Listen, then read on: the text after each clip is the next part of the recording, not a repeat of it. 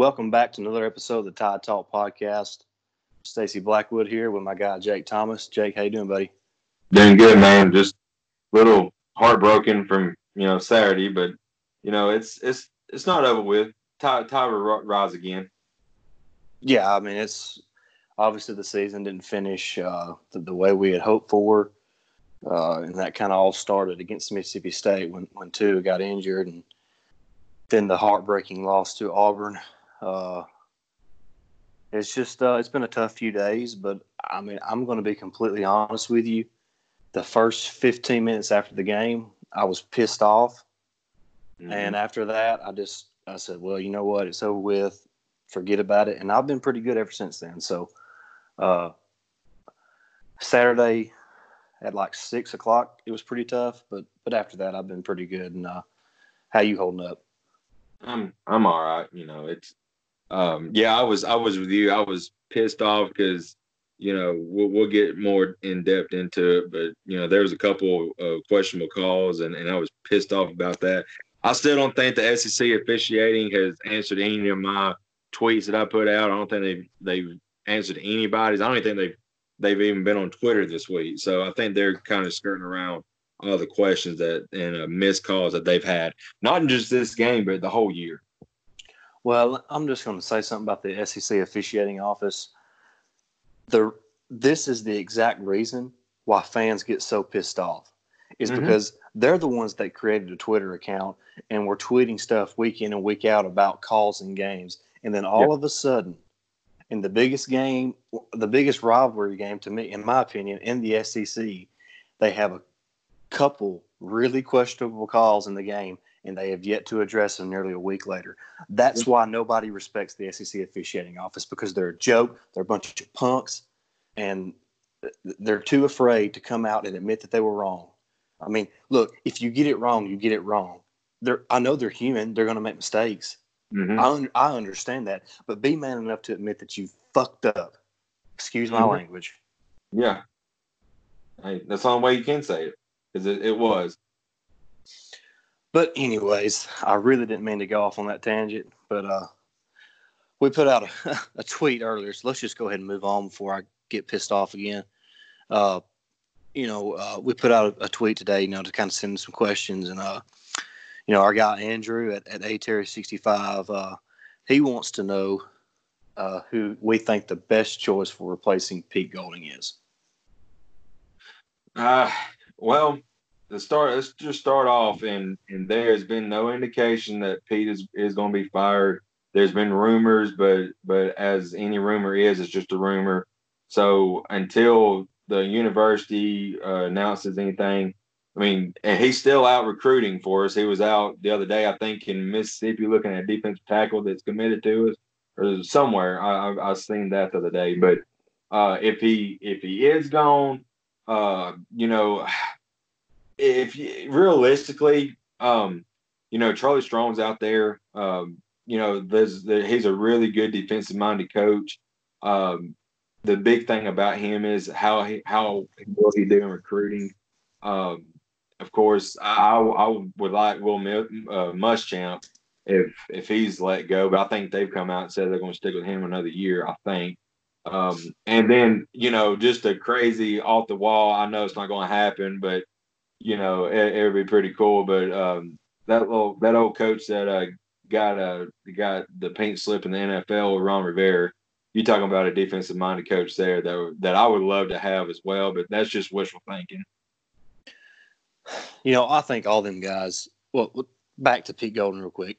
Saban has always done this with with, with coaches. He lets them finish out the season. I mean, right. he, he he does not fire guys uh, mid-season. I know it's not mid-season, but they do have a bowl game left. Uh, the early signing period is, is coming up, so he's now is not the time to fire an assistant, especially if they've been recruiting. But uh, so Saban's really sent him to guys that he either feels really good about, you know, that you know there's really zero chance that we're going to lose the commitment, or he's sending to guys that he knows we don't have any chance of, of landing anyways. If you look at who Pete Golding has visited, so. Uh, I think that, I think it's you know pretty much written on the wall that that, that uh, Pete is going to be gone, whether it's you know he kind of leaves on his own accord or or Saban pushes him out the door, I do think he is gone. Uh, I I'm not crazy about Charlie Strong. I think he's an okay defensive coach, uh, but I, I, don't think he's built for for big time football. I do, that's just my opinion. He's been at Texas; their defenses were trash. That's uh, true. I, I, just I just don't think he's built for big time football. Uh, I know he had a couple good runs at, at Louisville, but I, I, just he had he had Teddy Bridgewater that that covered up a lot of, of who they were. Yeah. Um, so I, am not a huge Charlie Strong uh, supporter. Uh, Ron Rivera, that's a reach. He's he's not going to come to college. I, it wouldn't be surprised if if I think he's going to be an NFL coach next year. I do too.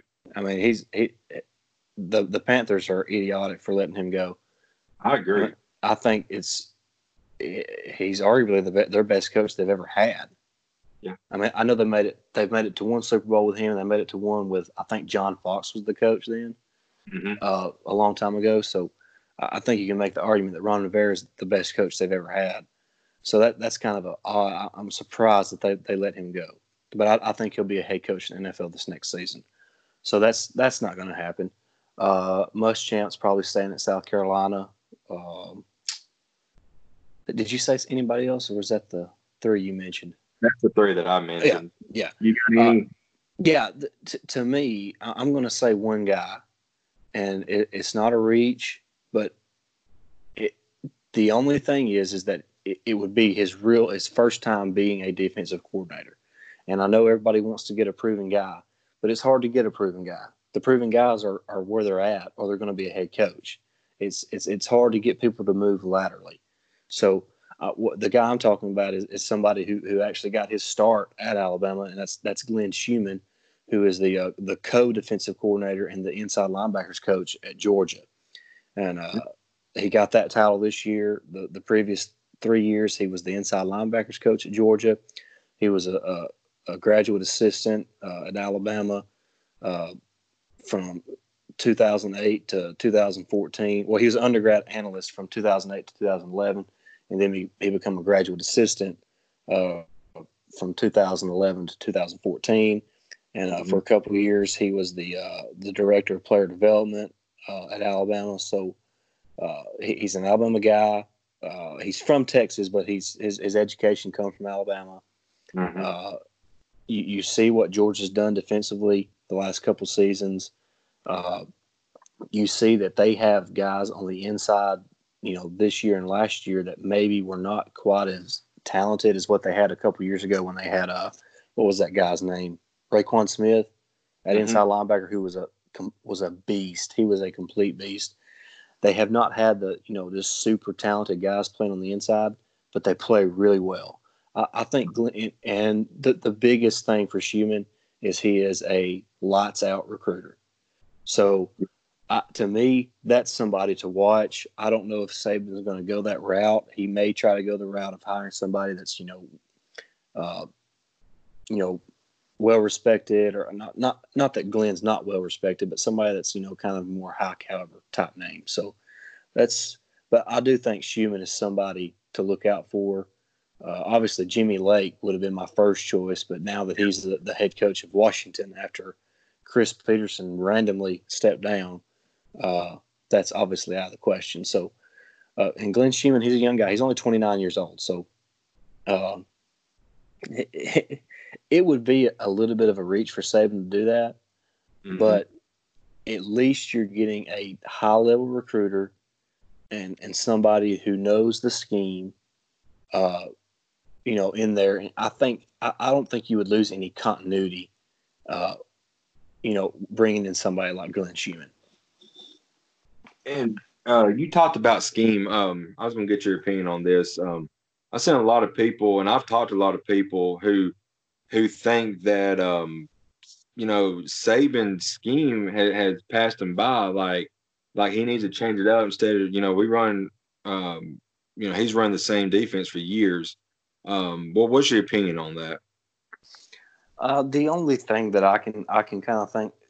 Uh, if if you go back and look at the Jeremy Pruitt defense when when he was at Alabama, it was it was a much more simpler defense. And and what I mean by that is he had he knew he had guys that could make plays. Mm-hmm. So so he just kind of simplified the defense. I, he didn't play. I'm not going to say he played a lot of base type stuff, but it, it was very basic football plays, and he just allowed his athletes to make plays because 90% of the time, Alabama has the better athletes on the field. So I, I could see Saban getting back to more something like that. I don't think mm-hmm. he should change the scheme. I don't think he should change the identity of the defense. But I, I think, you know, maybe simplifying things a little bit and letting these, you know, four and five star recruits make plays. But, you know, I I'm not going to question a guy who's who's forgotten more football in the last three minutes than I'll know in my whole entire life. So, yeah, uh, that's a that's a slippery slope to be on. But uh, I, I, do think it would probably be in the the best benefit to try to simplify some things uh, on the defensive side of the ball and, and see if that could kind of help the young guys, uh, you know, as they develop and, and learn the system. Yeah, I was going to going to make the comment that you know I I'm not going to go against whatever coaches coach decides because I mean, he's won six national championships, and um, you know he he's turned that program around at Alabama, uh, following the the Bowes and Franchione and Price and Shula years. So whatever he decides, you know, I'm I'm perfectly okay with it. Yeah, I mean, I, I just I think uh, Saban took a chance on on Pete. Uh, obviously, he was. I mean, he was recommended by Bo Davis a couple years ago to Nick Saban, and uh, I think for for other reasons besides just football, Pete has not settled in and, and become the coach that he's that he's probably capable of being. I think eventually he's going to be a good coach. I just don't think right now is the right time, and uh, it was obviously a tough season for Alabama, and and you know being being as truthful as possible, he he was he was fighting uphill battle anyway, losing Dylan Moses, losing Josh McMillon, losing LaBryan Ray.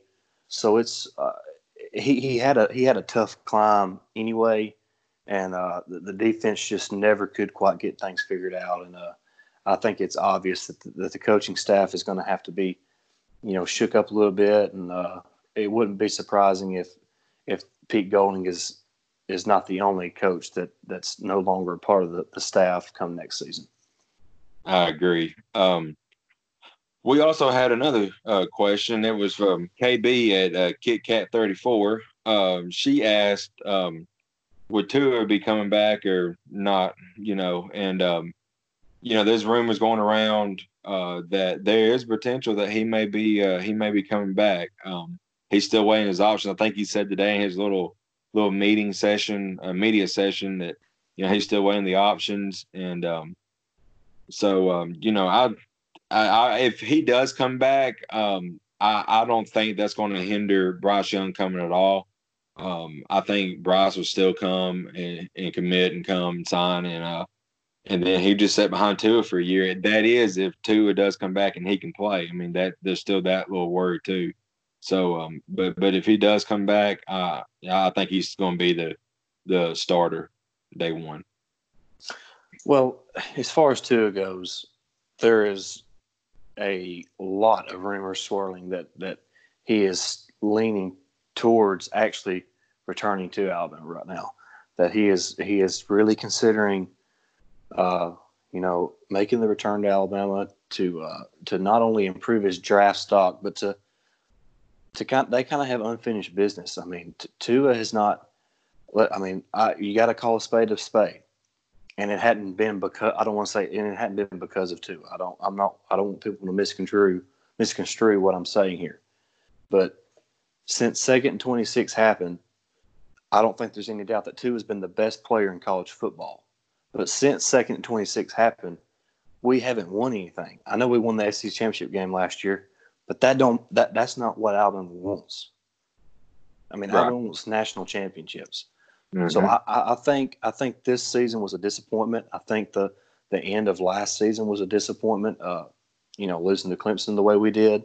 So I, I think there's there's some guys that, that have that you know unfinished business mentality, and you know, kind of like Clemson guys had a couple years ago. You know, when they when all four of their defensive linemen come back, uh, when when they all would have been first round picks. So I, yeah. I, I have a the the fan in me wants them all to come back, but the the the realistic part of me wants them to go pro and get their money. I mean, I I don't want anybody to turn down millions of dollars. So exactly. I I don't I don't know what Tua is going to do. I know I wish Tua nothing but the best, regardless of what he does. Tua has been a class act and a a just a great person to represent the University of Alabama. So we wish him nothing but the best, uh, regardless. But I, I don't think this is going to be an easy decision for Tua. I, I, I really think he's he is going to struggle with this for the next couple of weeks, and I'm I'm not sure.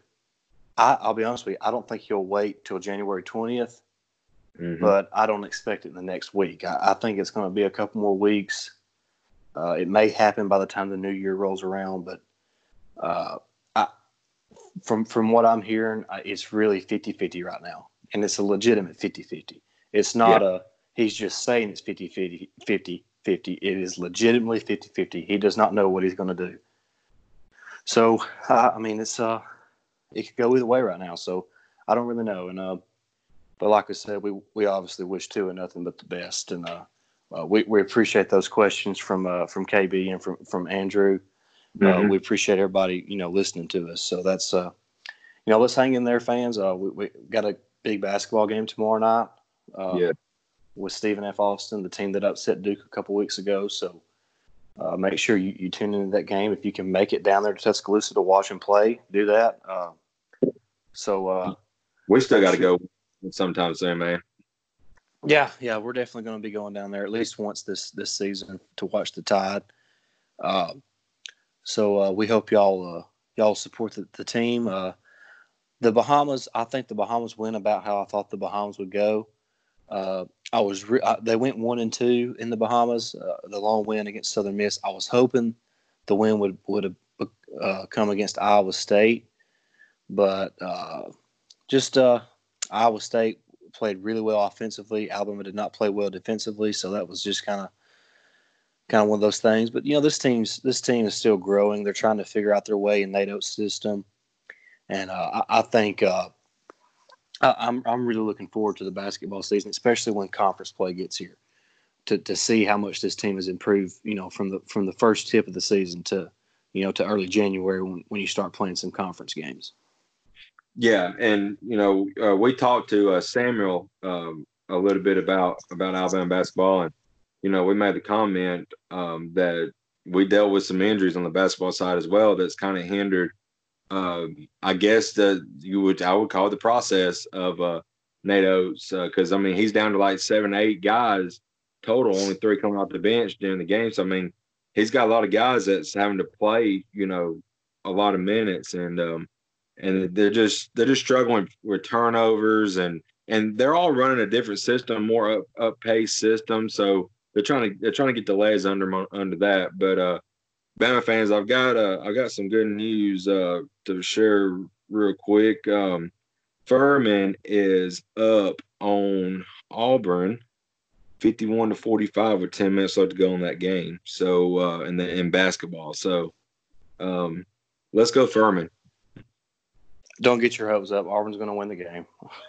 I know. I, I, I hate to be pessimistic, but that's Auburn's going to win that game. They'll find a way to win. They always do. They, they don't lose those types of games. Auburn, I mean, that you uh, you got to call a spade a spade.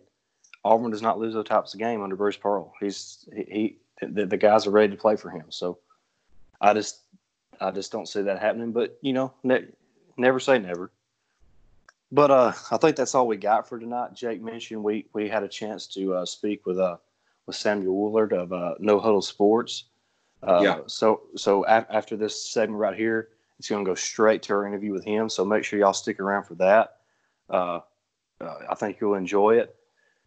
Uh, he has you know great insight. He's a uh, he's an NC State Wolfpack fan, so he kind of gives a, a, fresh perspective on on the the Alabama program and, and kind of the the SEC. And uh, we even let him talk a little bit about his NC State team and you know yeah. kind of what he's expecting from his program. So it was a lot of fun. I hope y'all stick around and listen to that.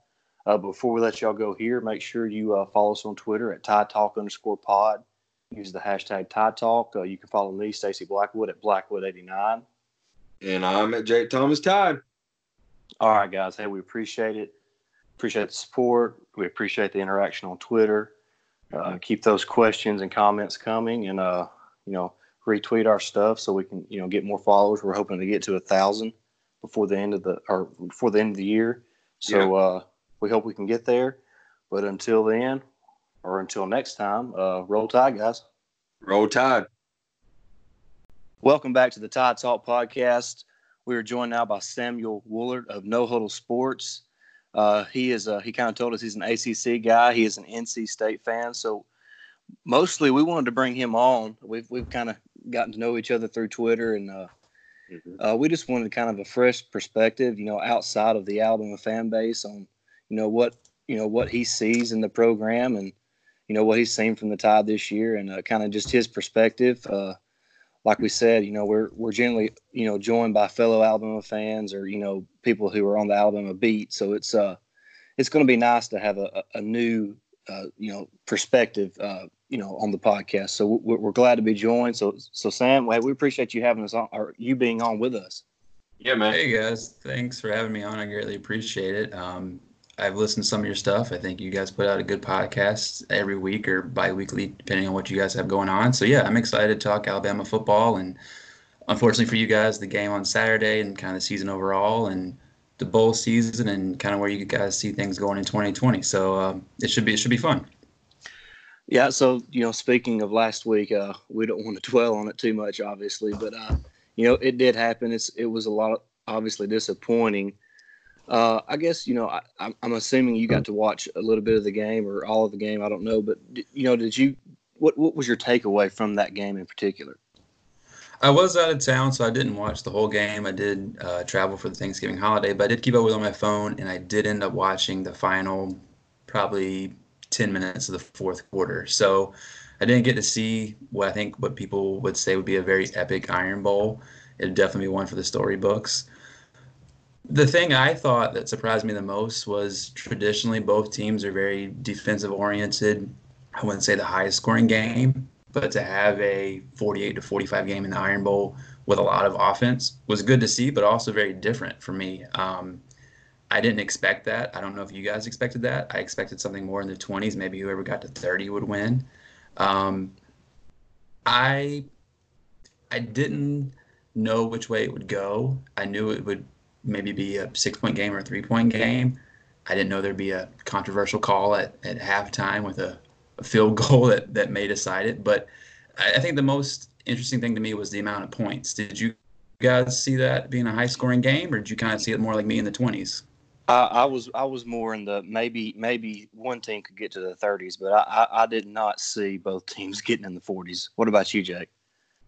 I, you know, I knew that uh, that Alabama. I said all week that Alabama had no problem scoring against uh, Auburn, even with their good defensive front. But on the back side, we even talked about it. Their linebackers and and secondary is kind of kind of weak. So I, I, knew we could score, and uh, and I believe in. I I felt good in Mac, and he had a real good game. But um, but it being that high of a scoring game, no, I did not see that at all. Yeah, the the especially, you know, I've been playing with a backup quarterback. It's his first true road start uh, in a, one of the toughest places to play in the country where, where strange things happens. And, and you saw that Saturday. And so I, I was, he made Mac Jones, he made two mistakes the whole game, but mm-hmm. they were costly mistakes. I mean, it was, it was 14 points the other way. And really, you could look at one of them as a 14 point swing in of, in of itself because Alabama was first and goal at the one yard line, and Auburn goes 98 yards for, on a pick six. So it's uh, that's a 14 point swing right there. You know, m- most likely. So that's it was. It's definitely tough the way Alabama lost. You know, it's you're not going to win every game. I I don't really get too down in losses, but you know, just the way the way they lost was just it was heartbreaking. It, it just especially you know, even down to the last play of the game when they, they send 12 guys on the field on the on the fourth down play, and, and it gives Auburn a first down, and you don't even get the ball back with it, to, you know, to try to have a chance to win it. That was, it was just really disappointing in, in the fashion that they lost. I'd, to hit on that, Stacey, I'd agree with you. We talked earlier before we started recording, and I think you said that Alabama had you know 13 or 14 penalties, and that's very uncharacteristic of a you know Nick Saban team. So I didn't know if that was the you know the new quarterback or the the pressure of the game or the flow of the game, but I just thought that was also very uncharacteristic of a, an Alabama team in a, in a high pressure game because they don't lack playing in high pressure games. It's something that they're in at least two or three of them every season. So this I thought would fall into that game type of game, and it did. But that's n- not the typical Alabama team to have that many penalties. Well, and, and as Alabama fans, we we've seen it all season long. This is Nick Saban's most penalized team at Alabama.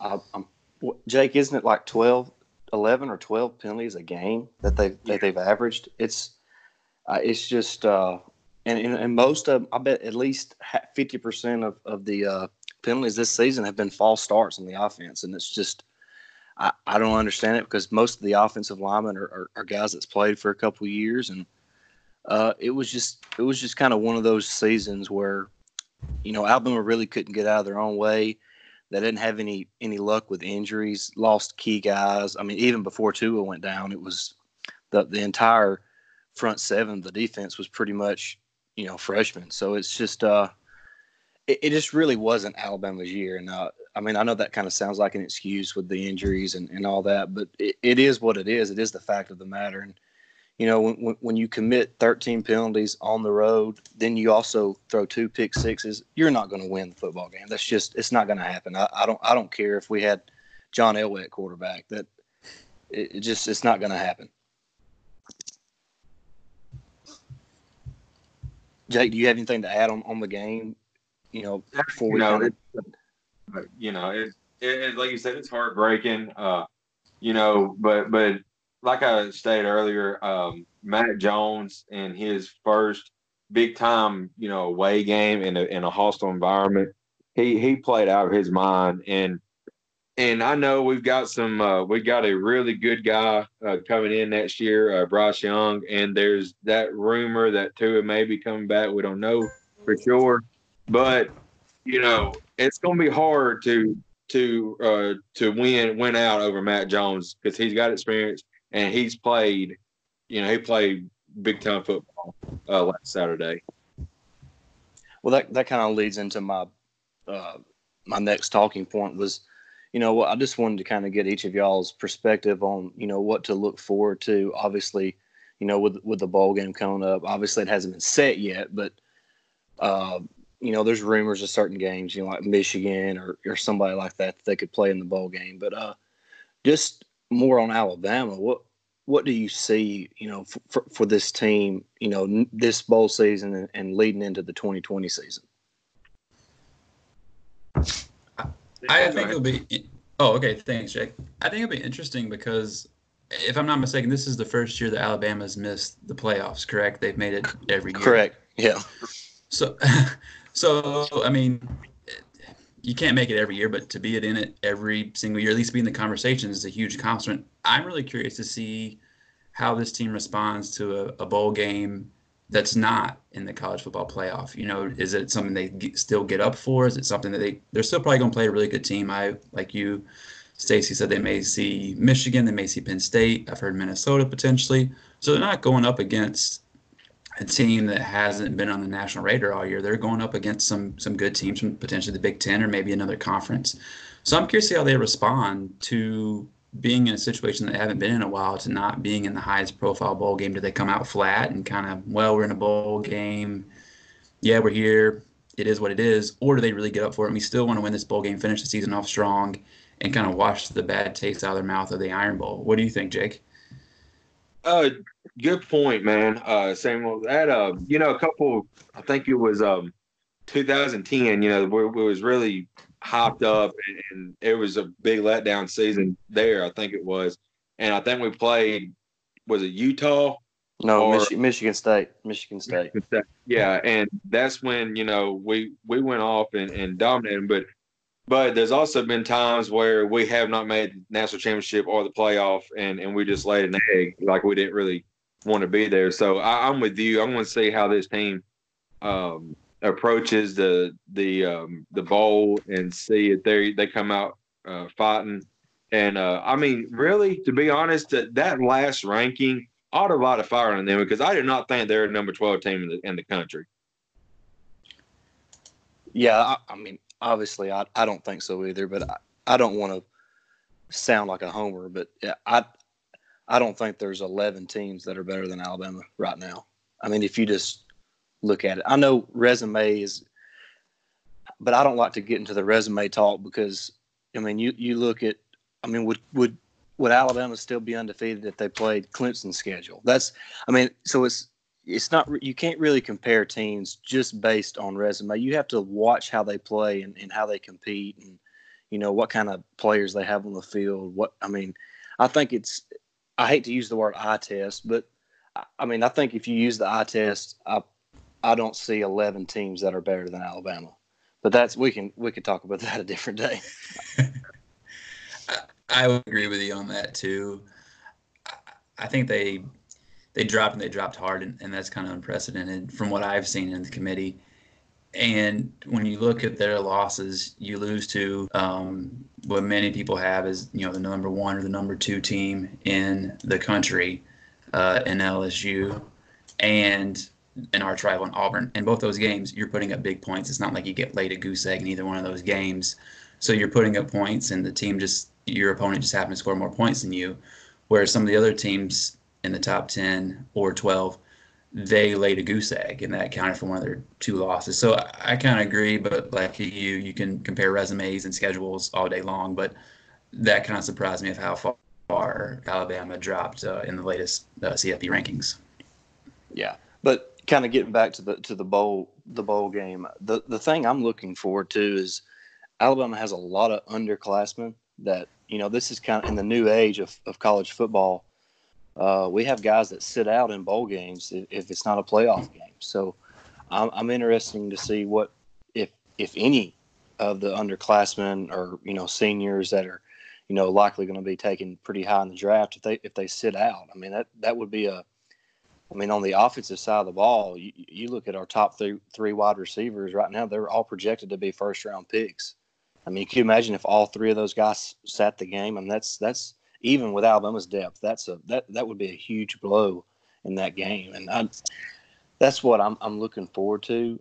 But I mean, honestly, I've heard rumors that there's there's actually some guys that are juniors that are high profile guys that are, you know, kind of considering coming back. You know, they have unfinished business. They don't like the way this season played out, and they, they feel like this team can accomplish more. So that's something to watch for, for the next couple of weeks. You know, heading into the new year. I think the juniors have to decide by January 20th.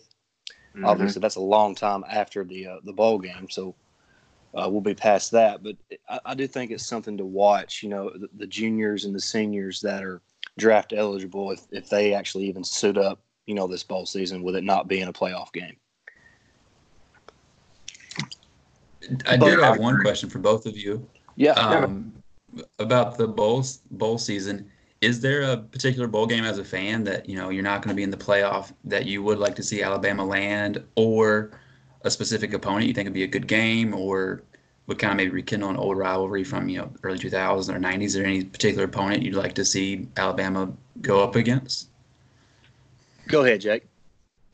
Um, there's been rumors, of course, that uh, you know, we could end up playing Oklahoma as well. Uh, I think it, you know, it, would be more special. We had Tua, but you know, seeing Jalen again, uh, I, would like that. Um, I've really been high on uh, on Minnesota all year. Of course, they they kind of uh, blew it last week. I was I was one of the ones that thought that they actually might give Ohio State some fits if they made the conference championship game, and of course they they blew it last week. But uh, I think that'd be a fun fun matchup.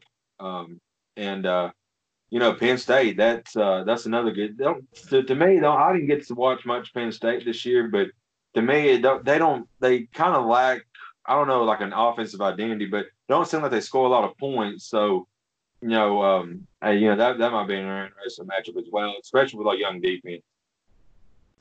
I see. I'm I'm all. I want to play Michigan. I want to play Jim Harbaugh. I can't stand Jim Harbaugh. that's that's more of a person a person a personal beef. I I want to beat down Michigan simply because Jim Harbaugh is their coach and they and they could wind up whooping us. But I, I want the opportunity to play Michigan. just on a, I mean, it, simply because of Jim Harbaugh. but that's, is there anything like, you know, from the outside, who, what kind of matchup would you like to see kind of, you know, bouncing off of your question? I just thought Michigan would be a good um, opponent. I think Michigan's always in the top 25, and no matter what they do, they always kind of hang around the top 25.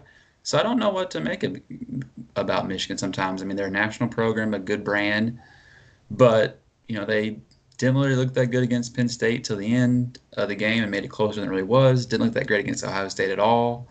Um, yeah. And so they've, they've kind of hung around. But I think it'd be neat to see, I don't want to say an upstart because it'd still be just a bowl game, not a playoff, but a perennial power like Alabama, you know, they're always in the conversation. Are they going to get another national title? Are they going to repeat, repeat against maybe an upstart team like if they did play a Baylor, if they did play a Minnesota, um, to kind of see where those programs are. Do they do they really have what it takes to compete with a, a team that's always in the national uh, the national uh, championship conversation every year, or they just have a really good year? I think that'd be an interesting matchup of kind of some the old guard versus the new guard. So I, I think if they played like a Baylor or Minnesota, would be an interesting matchup.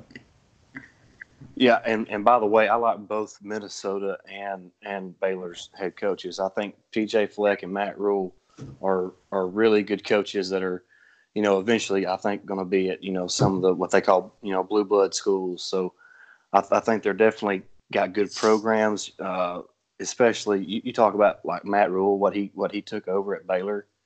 You know, after that whole uh, just embarrassing situation, I don't really know how, how else to put it for that university and you know in just a couple of years he's got them you know right in the thick of things. I mean they they, they very they can they can beat oklahoma. You saw what they done in the first half of that game. So uh i that's to me that's the you know kind of looking ahead that's that's kind of the championship game i'm looking forward to most is the is the big 12 championship game with oklahoma and baylor. Now now correct me but wasn't uh baylor like weren't they like a five win team just like maybe last year a couple years ago? So like you said the the turnaround he's had there has been been amazing to see. Yeah, they've they've uh I, I want to say even his first year there they went like 1 and 11 if if I'm not mistaken. And they stuck and, with uh. Yeah, I mean well they they, they weren't going to get anybody else with the with the situation that they had. Right. I'm I'm doing a little quick, you know, Google yeah, search here. I'm doing a little quick research too. Yeah, yeah. Uh, here, 2017 was his first season. They went 1 and 11 Last no. year they were seven and seven and six, and, and right now they're eleven and one. So uh, he he knows how to turn some things around. Mm-hmm. And PJ Fleck did the same thing in Minnesota. Yeah, they and you know and and they kind of do it in two different ways. You know, you know PJ Fleck is a you know rah rah type guy, and and Matt Rhule seems a little more I don't know laid back is I don't know if that's the right word, but you know they kind of have two different personalities and and, you know, it's I just like seeing those young coaches like that turn around programs and uh, then eventually kind of get one of them big time jobs. But you know, Baylor's really not that bad of a job. I mean, if you think about it, you're in Texas, uh, so you're going to be able to get some players because there's just thousands and thousands of them in the state. Uh, you know, right now UT is not what UT was, so mm-hmm. uh, you, you, can really the biggest threat in the state is is A and M at this point, and and really Jimbo's still trying to build that down there. So, uh, you know, Baylor might be a good situation for the next couple seasons for Matt Rhule. Well, that kind of went off. That went way off from Alabama, but yeah. But, but since we're since we're on this topic and we're way off Alabama, uh, since you're an NC State guy, uh, you know, what what are some things you'd like to see that program improve on? To I know uh, it's been maybe two, three, four years ago they was in the top twenty five. So, well, what has changed and what needs to be done? You feel like to uh, make that you know be more competitive against like Clemson and stuff. I, I think the biggest thing is consistency. Um, and winning the games you should win. Our biggest hurdles of you know we're favored in a game or we're the better team. We have a five and one record playing a three and three team or something like that. Mm-hmm. Our biggest foes have been Wake Forest, Boston College, and Syracuse have been killers for us the past couple years. I just think consistency. Uh, last year they won nine game or two nine games, uh, nine games two years in a row. Excuse me, So mm-hmm. they've they've been able to do it, but just putting the program together and recruiting those players, they've been really good at developing players. You know, taking a two-star recruit or three-star recruit and developing them to be in the NFL or to be the star of the of the program. But mm-hmm. to find those recruits and those diamonds in the rough early on uh, has been hard. So I think the thing that I'm looking for the most is to get consistently eight wins a season. I'm not reaching for the moon. We're not on Clemson's level, and we're not going to be there for a couple years. But to get there, I think if you can consistently win eight and four, nine and three, eight and four, to get there, then you can slowly start building the program. I know you're not going to save it in one year, but right. I think the biggest thing from this year was defense and adjustments. Uh, several games we'd be leading in the first half, maybe not by a lot, but we'd be leading in the first half or tied in a, in a game that we really didn't have business being tied with, and then the second would just be flat. Um, mm-hmm. Be the same type offense, same type defense, and and the opponent would adjust what we were doing well or what we weren't doing well, and it would work for them. So I think the biggest thing for me as a fan, and I try to be pretty objective, and it's hard as you guys know. um, yeah, is just to consistently. Um, if you can, you know, you're not going to beat Clemson year in and year out, but if you can sneak a win against them, that'd be a, a, a program uh, building win. But if you can beat the teams that are struggling, the, the Wake Forests, the Dukes, um, the Syracuses, the Georgia Techs, uh, if you can start getting those consistent wins, then the other big upsets will come. So I'm just looking for consistency is my main thing. Uh, injuries were big this year, but that just wasn't our year for for health and injury. So I think if we can next year seven and five, eight and four would be a huge boost compared to what this year was. Uh, did, speaking of injuries, did wasn't the quarterback situation just injury riddled completely? it wasn't really injury riddled. It was more who's the best. It was kind of you take three guys all about the same talent. Um, Matt McKay started the first, I think, four games of the season, and then Bailey Hockman came in against Florida State. He played a couple games, got a win against Syracuse, and then Devin Leary came in, the freshman, for the, the last part of the season. It really wasn't injuries; it was just not moving the ball, not being accurate. Um, and we've been accustomed to, to some great quarterbacks. Uh, Ryan yeah. Finley was there last year, and he's with the Bengals now. Um, you know, you have Russell Wilson, Rivers. That's going way back, but Right. Even Mike Glennon, he was he was a good quarterback. So we've been spoiled by having good quarterbacks um, to to lead the offense. But this year it was just kind of here's three guys. They're all kind of about the same, and no one ever really got the ball rolling. Um, it was all their first years having the opportunity to lead the offense. So that probably some growing pains there, but I won't say any of the three really took the reins to to stand out head and shoulders above the rest. So I know Matt McKay's transferring. Where to, I don't know, but he announced that on Sunday right after the UNC loss. So he's gone, and and Bailey Hockman and Devin Leary will still be there, but depending on who's coming in and maybe some grad transfers, um, it's still kind of anybody's game to see who is the quarterback in 2020. Well, that was going to be my, my next question was, you know, with, with McKay transferring, do you feel like you know either Bailey or Devin have a have a leg up, or do you think it's pretty much neck and neck still, even though Leary finished the season? It was funny you asked that. I talked to my friend. He he covers NC State and the beat in Raleigh, and I asked him that exact same question. He said, to be honest, the transfer portal is you know kind of like fantasy land in college football now. Everyone enters and everyone comes out, and all kinds of crazy things happen from the transfer portal. So who knows who we may get from the transfer portal, or, if we even get someone. So I think if we get someone from the transfer portal, maybe that person has a leg up depending on who it is. But if it's you know just the incoming freshman class, then I'd like to think that Leary um, and Hockman have a leg up. But which one? I would probably lean towards Leary because he finished the season, probably had a little bit more playing time than Hockman.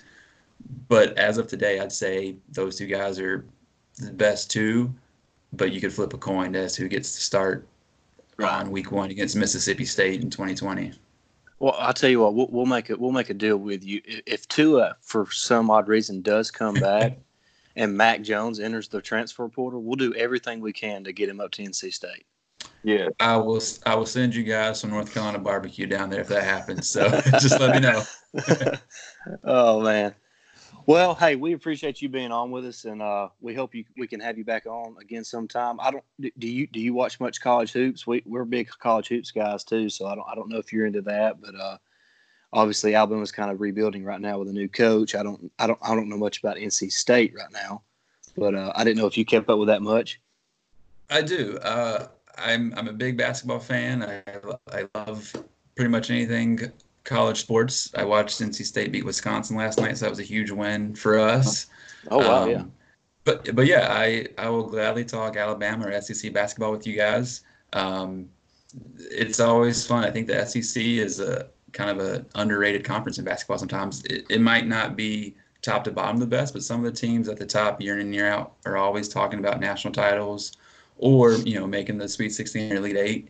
And Alabama's had a couple good runs in the years past. I mean, they're they're a I think a program that's kind of underrated in basketball. They kind of get lumped in underneath you know Florida and Kentucky and the SEC, but I think it's a good program, and they definitely have a good athletic department. So I'd be curious to see where Alabama basketball goes this year. Yeah, speaking of, a lot of people don't know this. Actually, Alabama has the second most wins in SEC history behind Kentucky. So, I mean, historically, they they're they're you know, obviously they're they're a good ways behind Kentucky, but uh, they are traditionally one of the one of the better teams in the conference. So we're excited to have Nate Oats at Alabama because we believe that he can he can turn the th- the program around, uh, and we're just kind of excited to see where that goes. And we actually play uh, Stephen F. Austin tomorrow night, which is obviously who upset Duke a couple weeks ago. So we're kind of nervous about that game now. Yeah, yeah, I, I actually watched that game. That was a surprise, but I think the SEC has good basketball, and and I always love watching the SEC tournament and seeing who comes out of that. And I think sometimes it's an underrated conference for basketball. So yeah, anytime you guys want to talk basketball, let me know. Uh, I'll gladly be up for that kind of discussion. Do you guys have any uh, expectations for Alabama this year, or do you just kind of want to finish middle of the pack in the SEC? Would be a, a big win. Uh, m- middle of the pack, really, and and mostly it has to do with with what happened in the preseason. The, the football injuries kind of went to the basketball team as well. Uh, that, that we lost two guys to season ended injuries uh, before the season even started, and uh, it, it, they both played the same position. It was our our starting four, and then our our backup four was uh, both tore their ACL. So it's uh, it was it, this season already has kind of been kind of tore apart with with injuries. It's, it wasn't a deep team to begin with, and uh, now with those two injuries, it's it's kind of put a put a I don't know what to how, how to put it. It just hadn't they hadn't gelled yet, and, and it's mostly because of injuries and having to play play some young guys that really weren't wasn't ready to play yet. And uh, but I think the team can improve throughout the non-conference schedule, and then by the time because the non-conference schedule is legit I mean, they've already played North Carolina and Iowa State, and you know, that Stephen F. Austin is not a pushover. Uh, they they travel to Penn State next week, so that's they, they play some good out of conference teams that can help prepare them when it gets to SEC play. And you know, once you get to conference play, it's you know you really never know what's going to happen there. So uh, I think as long as they can get to, to, to conference play above 500, I, I think this team can do do some you know some pretty good things and finish you know kind of seventh or eighth in the SEC. Yeah, you know, I and another thing that really hurt uh, in the off season for basketball was, of course, uh, JQ uh, getting denied on his waiver. Uh, I would really like to see what he could he could have done. Uh, but right now, talking about talking about all the injuries, you know, I think uh, Nate Oats is only playing like seven or eight people. You know, has only got seven or eight guys to go to. So that means like what three off the bench at, at the most. So I mean he's he's in a he's in a, a, tough spot right now. But I have no doubt we've already got a Keon uh, the Keon Ambrose uh, mm-hmm. committed, and um, so that's one one good pickup. So um, the, the future looks bright. Uh, but talking about this year, um, I would say I just want to see improvement uh, as a as the year goes on, which I believe it will. Come SEC time, I think we'll cut down on all the turnovers we had. So um, you know, I, am excited. So I, I, I, you know, seven eight, uh, I believe is, is, realistic in the SEC. Hey, well, hey, we appreciate you joining us, Samuel, and uh, we'll hope you can yeah, be back with us. Uh, you know, sometime again in the future. And uh, hey, won't you let everybody know where they can follow you at on Twitter and where they can find you at on No Huddle Sports? Yeah, if you go to Twitter, uh, I'm at SJ Woolard, and I contribute to No Huddle Sports. It's at underscore No Huddle Sports, and we're that's the same on all platforms: Twitter, Instagram, and Facebook. So check us out. The cover a little bit of everything from college basketball, college football to hockey, baseball, NBA, a little bit of everything. So uh, you might find something special about your team there or your favorite sport. So check us out at No Huddle Sports. All right. Hey, Samuel, we appreciate talking with us, and you have a good evening. Thanks for having Thank me, you, guys. Have a good night, too. See you. Thank you. Hey, guys. Thanks again for listening to Tide Talk. We really appreciate all the support. And uh, until next time, roll Tide.